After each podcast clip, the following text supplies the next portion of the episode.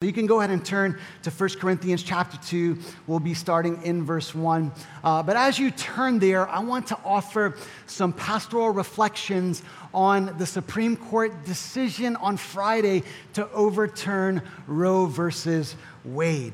And just want to say that my thoughts with you today should be able to be summarized in the words of 1 Corinthians 16 14, which says, Let all you do be done in love.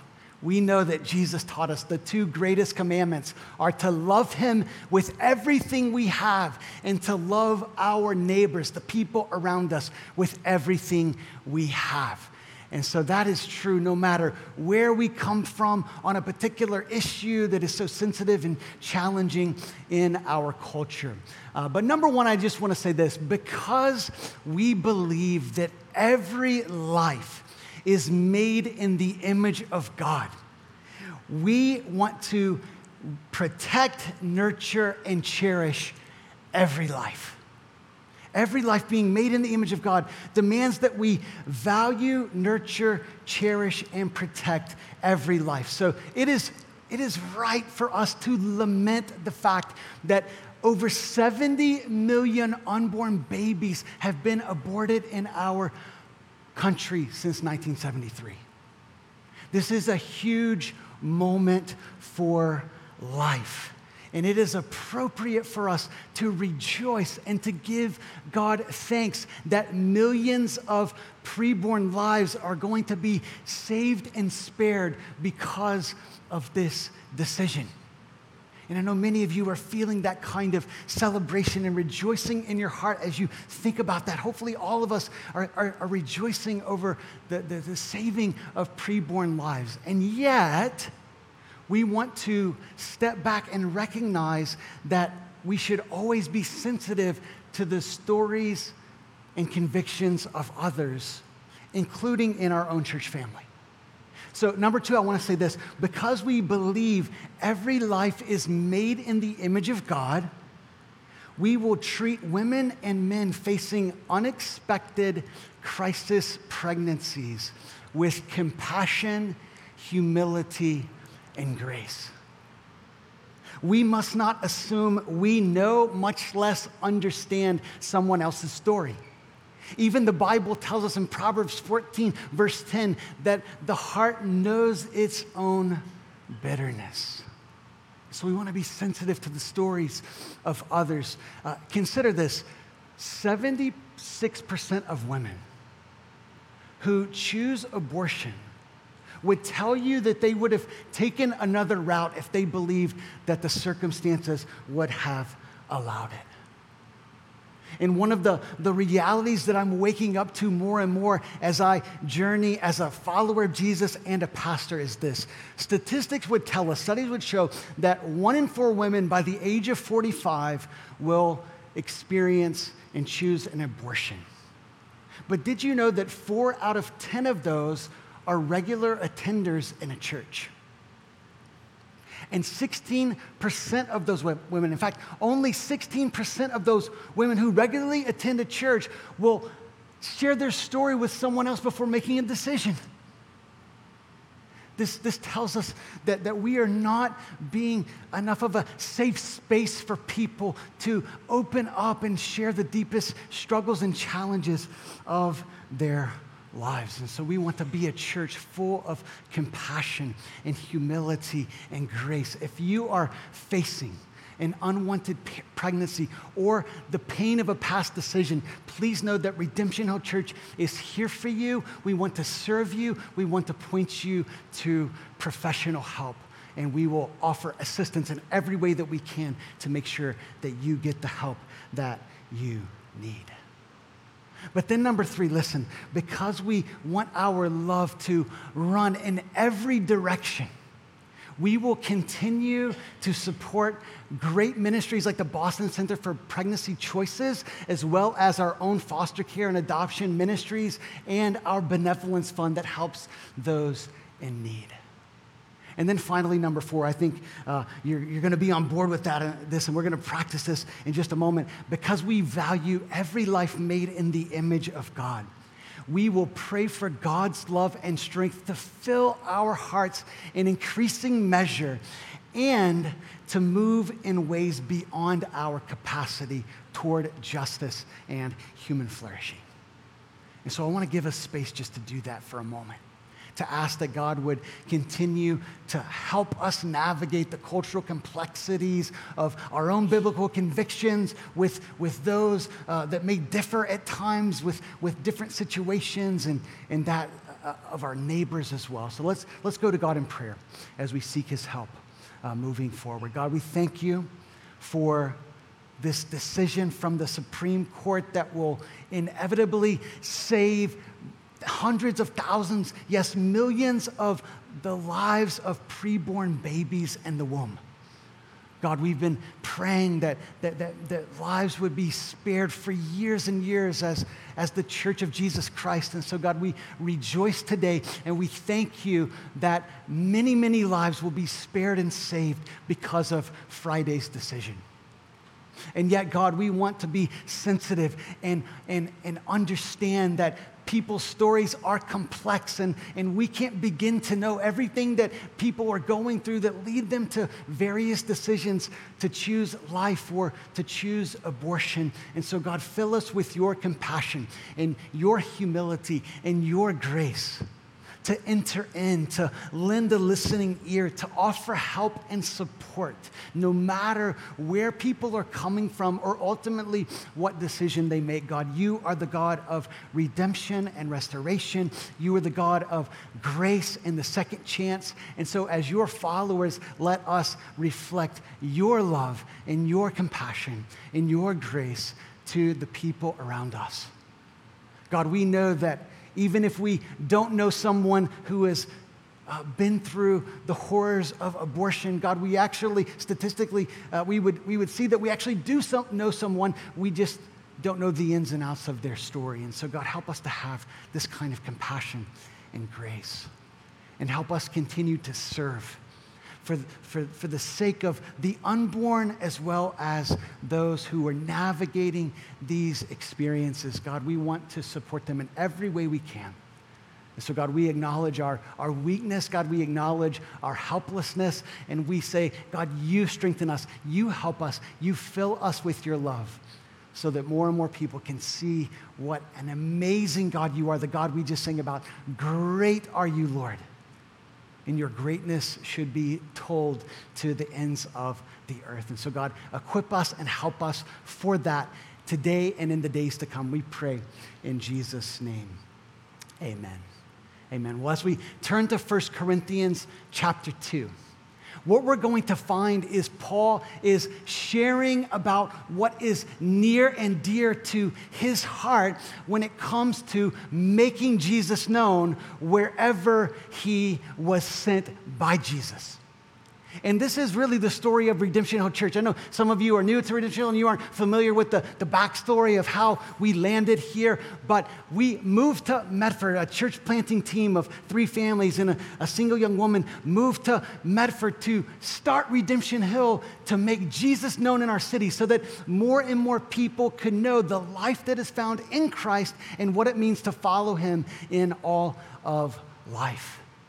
And so this is, this is why we came. And yet uh, we, we knew that it wasn't going to be easy. We, we, we held on to the promise that Jesus gives us, as Mateus prayed just a minute ago, that Jesus said, I am sending you out and I will be with you always. And this is so important because God has an enemy, and that enemy is our enemy as well. And he is going to want to stop us and oppose us from telling people about Christ and helping them follow Jesus in all of life.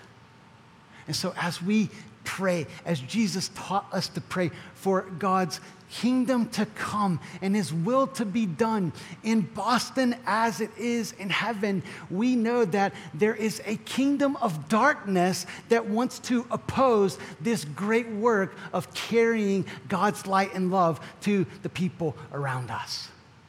Jesus experienced this in his earthly ministry, not just when he was tempted in the wilderness by Satan, although we're all familiar with that story, but throughout his life, Satan was working to take him out before he would make atonement for our sins on the cross, giving us the path of life and rest, restoration in our relationship with God. In fact, Jesus was so clear about Satan and his ways that he would say in John chapter 8, verse 44, speaking to the religious leaders who were opposing him and his truth. Did you know that Satan at times works through people and he sends people in different ways? They don't even know what's happening and they're, they're, they're opposing God's word. But this is what Jesus spoke to those religious leaders. He says, You are of your father, the devil and your will is to do your father's desires. Now, listen to this. He was a murderer from the beginning and does not stand in the truth because there is no truth in him. When he lies, he speaks out of his own character, for he is a liar and the father of lies. And so, what I want to do today as we examine these five verses in 1 Corinthians chapter 2, I want to expose four lies Satan wants you to believe about this work of being a part of God's mission and being about his assignment day by day. And so, as we, as we turn to 1 Corinthians 2, verses 1 through 5, my hope is that you will be ready to fight off the lies of the evil one by walking in the freedom of God's truth. Listen to what Paul says here. And I, when I came to you, brothers and sisters, did not come proclaiming to you the testimony of God with lofty speech or wisdom. For I decided to know nothing among you except Jesus Christ and Him crucified. And I was with you in weakness and in fear and much trembling. And my speech and my message were not in plausible words of wisdom, but in demonstration of the Spirit and of power. So that your faith might not rest in the wisdom of men, but in the power of God. The first lie that we see Satan would want us to believe, which is contrary to what we learn about Paul's life and Paul's mission as he carries out the mission Jesus had given him to make him known all over the place. Okay, the first lie is this people will come to you people will come to you. What does Paul say here at the very opening words? He says, And I, when I came to you, brothers and sisters, you people in Corinth who experienced the gospel through my uh, lips and, and speech, okay, listen, I came to you. I came to you because God turned my life upside down. You see, Paul was once a persecutor of the church. He once not only uh, disliked the message of Jesus, but he went so far to oppose them, to imprison followers of Christ, and even approve of their death. We see this in Acts chapter 7 with the stoning of Stephen. It says that they laid their garments, those who stoned him, laid their garments at the feet of a young man named Saul, who we know now as Paul. And it wasn't until Paul was on the Damascus road where Jesus appeared to him in a light and he said, Look, you are persecuting me and I have a different plan for you. I love you so much that I'm not only going to give you a second chance, but I'm going to use you to tell other people about me. And this is what Paul did. He went on uh, various missionary journeys uh, we see captured through the book of Acts. And we know that he went to Corinth on his second missionary journey to tell people about Jesus. And you say, well, you know, uh, Tanner, you know, I'm, not, I'm not the Apostle Paul and I'm not gifted like he is. And he had all these special assignments for Jesus, but, you know, my life is different and it's so hard. And when I'm in my neighborhood or in my workplace, no one wants to hear and I don't know what to say. And, but, but, but listen, we have the same assignment fundamentally that Paul had because Jesus, when he calls all of us, just like Marcia and I were sharing with our kids yesterday as we started walking them through uh, our discipleship curriculum, the seven pursuits of a disciple, listen, that Jesus pursues us and he invites us to follow him. And he says this follow me, and I will make you fishers of men. And so he wants, he invites us into his story, not just so that we can experience it for ourselves, but so that we can lovingly and yes, naturally and yes, even winsomely invite other people into this same story. And as he sends us out, we know uh, what Jesus, some of his parting words to his followers were what? Go and make disciples, the disciples, the follower of Jesus. So what he's saying is help other people follow me. And as you do that, baptizing them in the name of the Father, Son, and Holy Spirit, teaching them to obey everything I commanded you, he says, What? I will be with you always, even to the end of the age. And so we move out confident that Christ is with us. And this is so important because we have an opposer that wants us to stand still, to not move. I want to ask you this morning are you moving toward people with the love of Christ? Are you taking the gospel message to your friends and your family, your neighbors, your coworkers, the people that you interact with in the community? Are you holding out the message of life to them?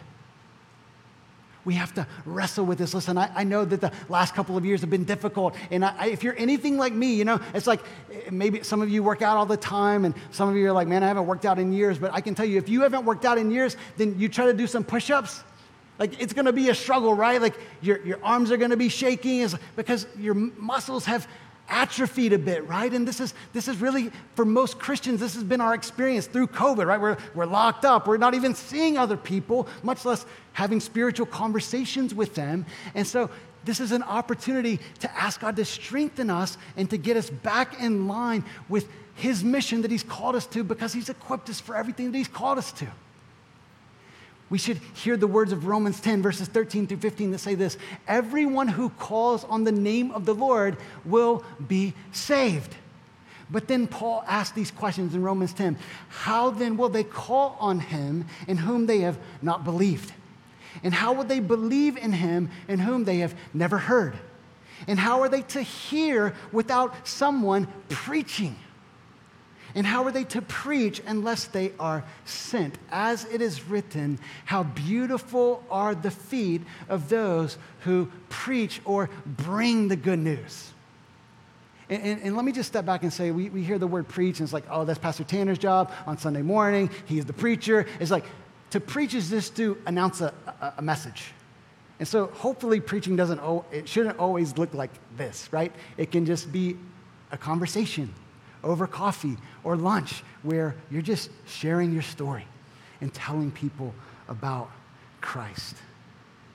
But what we need to recognize here is we take up the full armor of God, where Paul says the, the shield of faith, the helmet of salvation, the sword of the Spirit, and having on your feet the, the gospel of peace for, sh- for your shoes, for your footwear.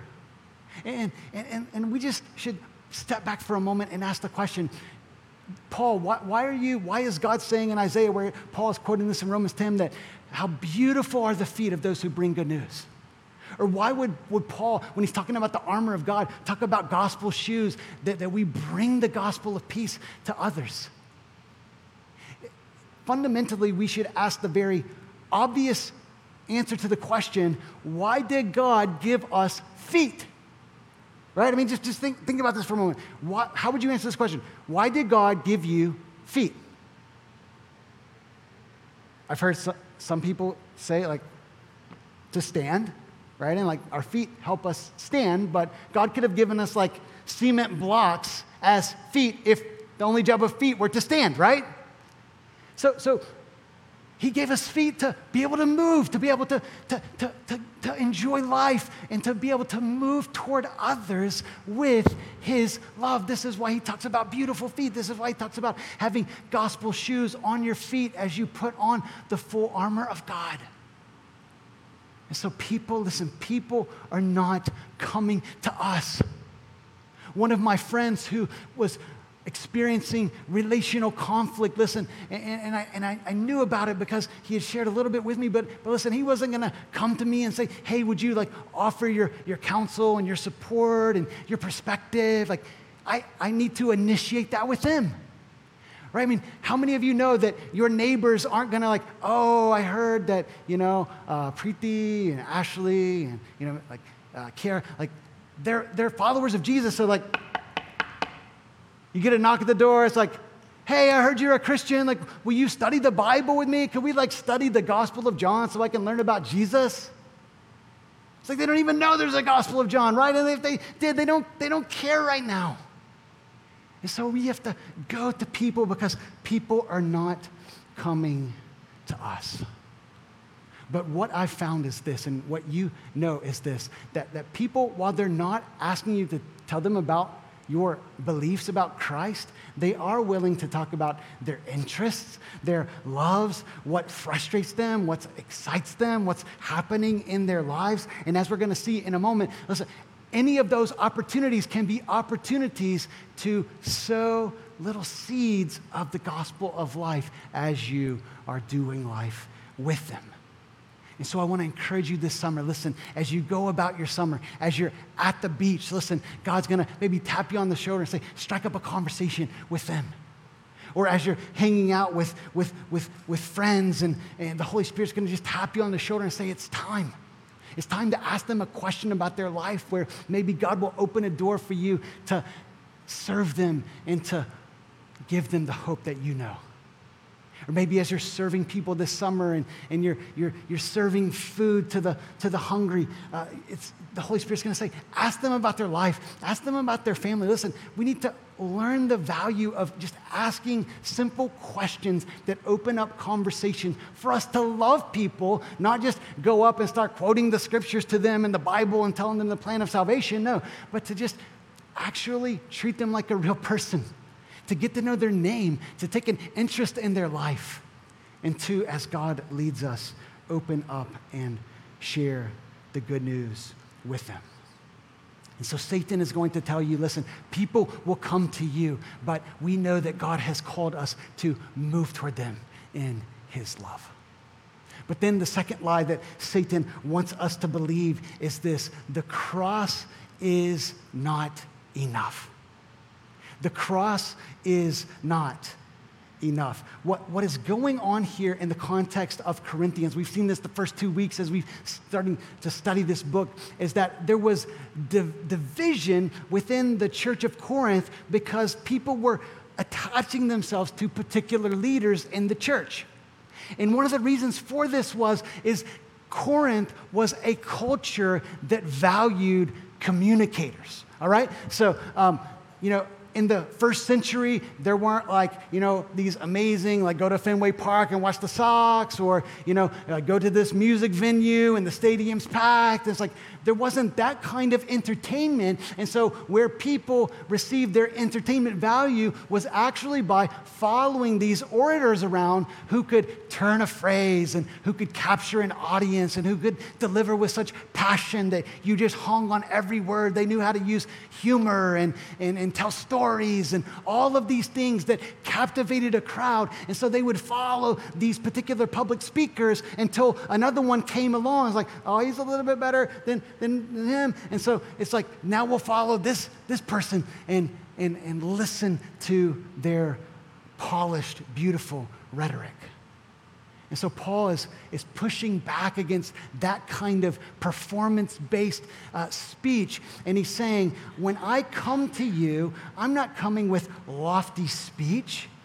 In, in, other words, he's not trying to sound profound, okay? He's not like trying to show how, how eloquent he is and, and get on, you know, Achaia's got talent. Anyone watch America's Got Talent? Like this is kind of, this is kind of the, the, the mindset of these, you know, performers as they were drawing a crowd. And Paul's saying, that's not my motive when I come to you. In fact, my motive is not lofty speech, nor is it wisdom. And he's not talking about biblical wisdom here that differentiates truth from error, right from wrong, that leads us to the path of life. He's talking about the wisdom that would say this philosophical system and explanation of our world is the most valid. And so you need to listen to, to this line of philosophical thought or this line of philosophical thought. And they would call that their wisdom of the public speakers as they were sharing their oratory. But Paul says, look, we came, in verse 1, we came proclaiming, announcing the testimony of God. He came announcing the news about Jesus, and he says that it was a testimony. In other words, to, to testify is to bear witness, is to communicate what you have experienced in your life. And, and we need to get back to this as followers of Christ, where it's just sharing our story, sharing the difference that God makes in our lives. That so often that can be the launching point, the starting point for spiritual conversations. When people experience something different about you, that you have a peace when everything else is kind of swirling around and things are going on at work and everyone's upset, but you're calm. And you have an opportunity to testify about your faith in God and the peace that He gives you when you're walking through challenges, when you're going through trials in life, that God is with you, that you have a hope beyond this life. All of these are moments where we can testify to what God has done for us in Jesus Christ. We proclaim the testimony of God, and primarily the testimony of God is, is not just how it makes a difference in our lives, but it's the actual message of what Paul says in verse 2 Jesus Christ and Him crucified.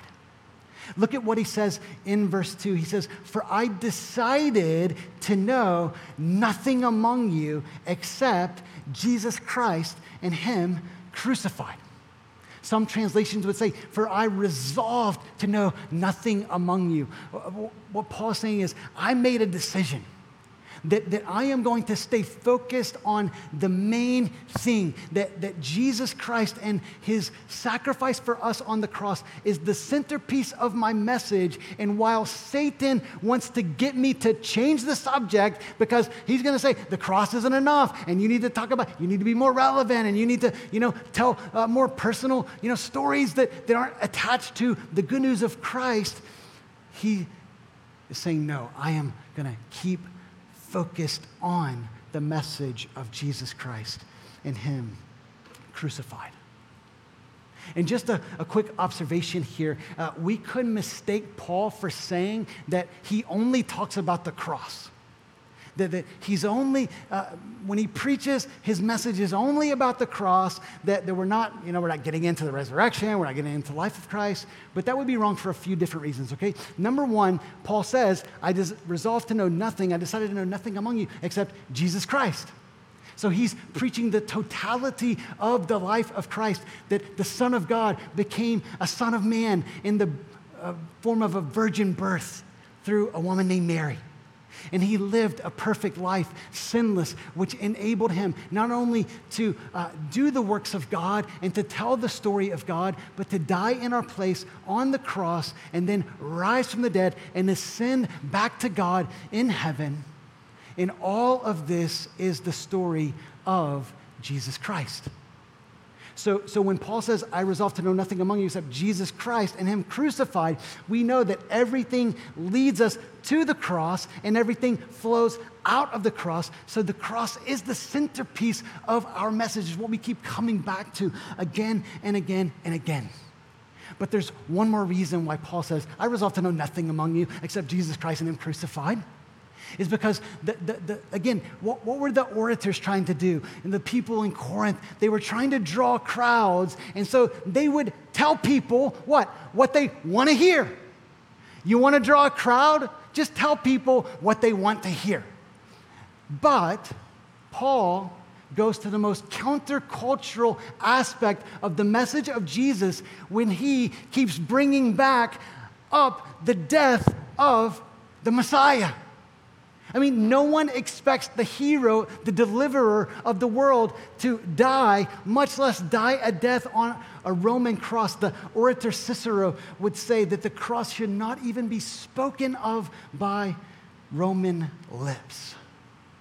And so, this is why Paul keeps going back. He has nothing to hide. In fact, he is saying, as Pastor John reminded us last week, yes, the cross is offensive. And yes, it, it, it comes against our sensibilities, uh, both naturally and even spiritually. And yet, it is the path of God's salvation, it is the path to life. And so, while people will want us to change the subject, and while Satan will do whatever he can to get us to go in a thousand different directions, Paul says we have to keep coming back to the cross of Christ. I want to show you a simple diagram and give you just a little tool. We've visited this before uh, in our church, but I want to share it with you again. This is called the Three Circles uh, Diagram, the Life Conversation Guide. It's a way that we can get to the cross, the gospel, really from any conversation under the sun. And I hope you'll really uh, take this in and, and understand and, and, and see that, that really sharing our faith doesn't have to be as difficult as we feel like it is. Because what it tells us is that God's heart, God's design for our world, was for wholeness and for flourishing.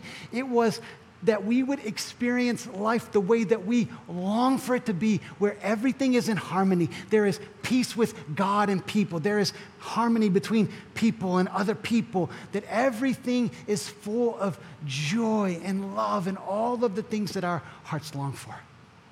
And so when we see reflections in the world of God's design, it's an opportunity to say, yes, that's the way God wants it to be.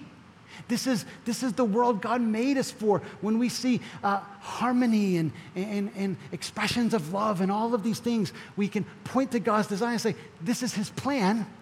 But you and I both know that there are so many times when we don't experience God's design in, His heart, but we experience this squiggly line as chaos or brokenness. When, when things aren't the way that they're supposed to be, where things aren't the way that we long for them to be, just turn on the news and all of the, the, the, the, the, the brokenness of our world is on full display.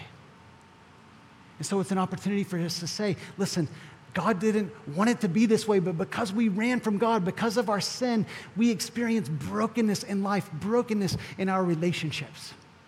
And we all look for ways to find our way out of the brokenness, these arrows that lead to nothing.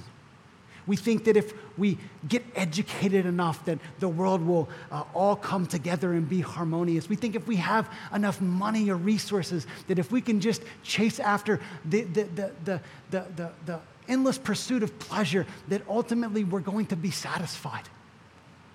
And yet we discover that we're still searching for more, we're still longing for more. That it's only through the cross of Jesus Christ that we get back to God's design. And so we kneel before God, we uh, repent and believe in Jesus and who He is and what He has done for us so that now we can experience God's design again. And this is, listen, this is what every human heart longs for. Jesus came, lived, died, rose again, and ascended to the Father to deliver the life that we all long for. If someone is looking for satisfaction, we remember the words of Jesus to the woman at the well in John chapter 4, verse 13, when, she, when he says, Listen, uh, I will give you uh, water and you'll never thirst again the peace that we long for with God and with others. Uh, God, God says in Romans 5 that we can have peace with Him by being justified through faith in our Lord Jesus Christ. The joy that we want to experience on a daily basis, Jesus actually says that He came to give us fullness of joy in John chapter 15, verse 11 if you want possessions and security in our hearts, we all long for a measure of security, even through possessions, right? It's okay to admit that. We all do. We all, we all need certain things in life to, to move forward in life. Well, guess what? We're going to see next week in 1 Corinthians, or two weeks from now in chapter, chapter 3 of 1 Corinthians. Paul says, All things are yours through Jesus Christ. And so, we need to put our confidence in the cross. We don't uh, believe the lie that the cross is not enough, but we keep looking to Christ and his cross. But then the third lie that Satan wants us to believe is this is that we should rely on our own strength. Rely on your own strength. Listen, Satan is going to say, you have to be smart enough. You have to be skilled enough. You have to be strong enough. And we get this as, as people who live in Boston, uh, one of the smartest and strongest cities in the world, right? It's like we, we feel like we have to measure up. We have, feel like we have to perform. We, have to, we feel like we have to be good enough. But Paul is saying, I'm not relying on these things. In fact, the way that I came to you, Corinthians, was what? Look what, how he puts it in verse 3. He says, And I was with you in weakness and in fear and much trembling. And my speech and my message were not in plausible words of wisdom, but in demonstration of the Spirit and of power. Now, what does Paul mean when he says, I was with you in weakness? Perhaps he's talking about his way of life, that Paul, when he rolled into Corinth, that he wasn't like, hey, I'm, I'm here to share the good news, and even though I could be compensated uh, for bringing you the gospel, I'm not going to do that. I'm not going to make full use of my rights, as he'll tell us in, in Acts chapter 9. Instead, I'm going to make tents so that I'm not dependent on your financial generosity, but I'm just dependent on my own effort to, to sh- freely share the gospel with you free of charge. And so Paul may be talking about his just how he lived uh, from one job to the next. Perhaps he's speaking of his physical needs. We sometimes forget that Paul was beaten and stoned and left for dead on multiple occasions. And so maybe he's speaking of his physical weakness. Perhaps he's speaking of his spiritual uh, weakness. He says that he's uh, fighting spiritual battles day after day after day. Just go read 2 Corinthians chapter 12. But likely it's all of the above. It's, it's Paul's situation, his life, it's his physical weakness, his spiritual weakness. He's saying, I, I live with you in weakness so that I would rely on the strength of God. And I, I live with you in fear and trembling. And we may be tempted to think, well, he's talking about fearing God. And the Bible tells us to, to fear God. In other words, to, to so respect and revere God that we walk in his ways as we follow Christ. But it seems that Paul's talking about like actual fears, like being scared at times of what we're going through. And even Jesus shows up in Acts chapter 18 when Paul's in Corinth and he says, Do not fear, Paul, but go on telling people about who I am. And that's when Paul stayed another 18 months in the city. And so Paul is sharing the message in weakness and fear and much trembling.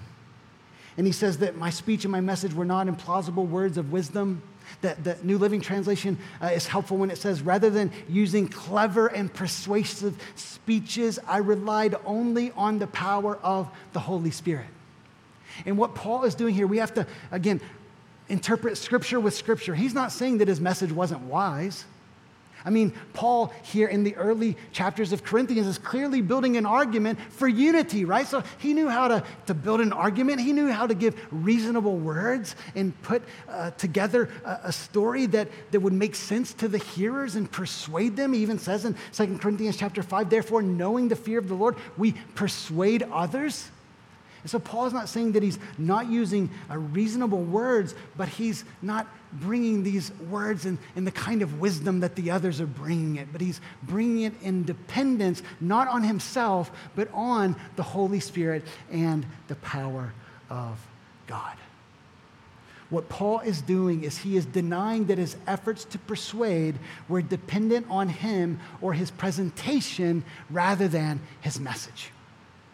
He's, he's saying, don't look to, to, to, to, me, the messenger. Don't look to the way that I'm organizing what I'm saying because I am just communicating the truth about Jesus so that when you hear this message, you are believing it because God is opening your eyes and helping you to believe. And so, as we move out, as we move toward people with the message of the cross, we go out with what Paul talks about in 2 Corinthians 4 7 when he says, But we have this treasure in jars of clay, in, in ordinary vessels. It could be like a cardboard box today, nothing special about it. Uh, we have this treasure in jars of clay to show that the surpassing power belongs to God and not to us. We move out in weakness so that God can be strong. We, we even move out in fear so that God can supply the courage and the, the, the, the, the fearlessness to keep telling others about Him. And So Paul rejects self reliance. He doesn't hold on to the lie that we should rely on our own strength. Number three. And then finally, number four. The, thir- the fourth lie is this you should not expect the Spirit's power. You should not expect the Spirit's power. Look one more time at verse 4, where Paul says, My speech and my message were not in plausible words of wisdom, but in demonstration of the Spirit and of power. In other words, what, what Paul is, is doing here, he's saying to, to de- demonstrate something is to show something. But it's more than just to kind of put it out there and, hope that someone understands how valuable it is. But Paul's saying, I am demonstrating in such a way that I am giving compelling evidence to the truthfulness of the message of Jesus Christ and Him crucified. And when he speaks of the Spirit and of power, Paul is almost using these words interchangeably, so much so that the NIV would translate it the Spirit's power. What Paul is doing here is this he's, he's saying, in everything that I do, I am seeking to rely on the strength and the power of God's Spirit so that when I share the message, people know this is God who is moving their heart and pulling them into the life of Jesus Christ. He does this, and it says in verse 5 so that, here's the purpose, that your faith might not rest on the wisdom of men, but in the power of God. As Pastor John explained last week, real wisdom and real power belong to God. This verse here, verse 5, actually forms an inclusio. It means that it, it is summing up what was started at the beginning in the same kind of language in verse 18 of chapter 1 when Paul says, For the word of the cross is folly to those who are perishing, but to us who are being saved, it is the power of God the cross, the, the wisdom of God, the power of God. When we share, we want the people to experience Jesus Christ as the wisdom of God, the power of God.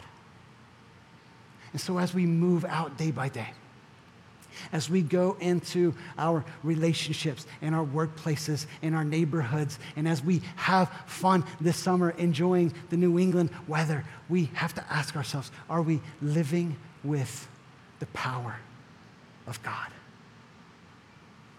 There is a lie within the lie here when, when Satan says you should not exper- expect the Spirit's power. That another lie would be that we've received all of the Spirit's power that we're ever going to receive when we come to faith in Christ.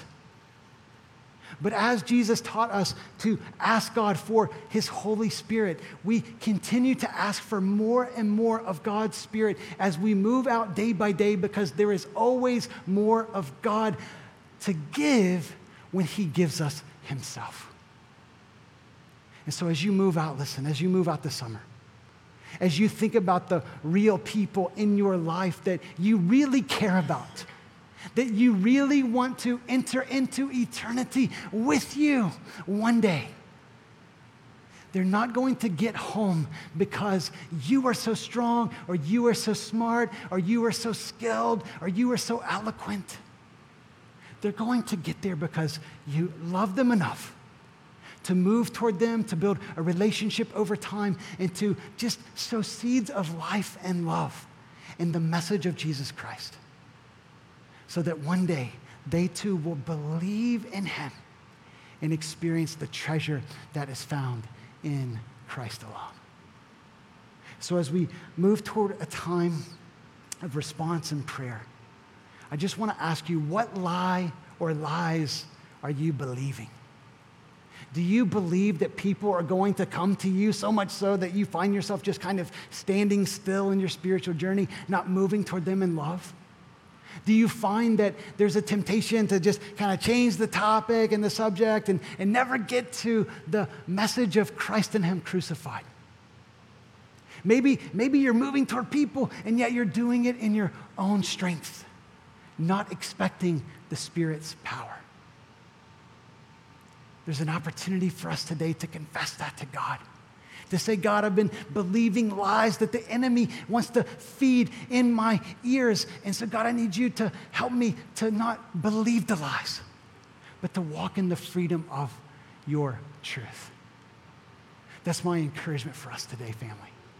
Don't believe the lies, but move toward people, knowing the cross is enough, relying on Jesus and expecting the Spirit's power. Let's pray and let's ask God to help us to hear His voice of truth as we seek to live for Christ and Christ alone. Father, we ask that in these moments, we would reject the lies of the evil one who wants to hold us back, who, who wants to pull us away from the people that you've intentionally placed in our lives and us in their lives. To not love them in your name with your truth, God, but to, to hold us back, God. Help us to believe what is true. That you've called us to move toward people in love with the simple message of Jesus Christ and Him crucified. Relying on the strength that you give us in those moments, believing and expecting that your Holy Spirit is going to work and move. God, I ask that you would impress this upon our hearts today. God, I don't assume that this message has been delivered with some kind of, uh, you know, phenomenal eloquence or, you know, spiritual force. And yet, God, I trust that your Holy Spirit is going to take it and pierce our hearts so that we join you in the love mission that you want to fulfill in the city of Boston. And so, God, help us to, to see and believe your truth and to walk in it day by day so that more and more people can know who you are and experience the life Jesus died to bring us. We pray in his name. Amen.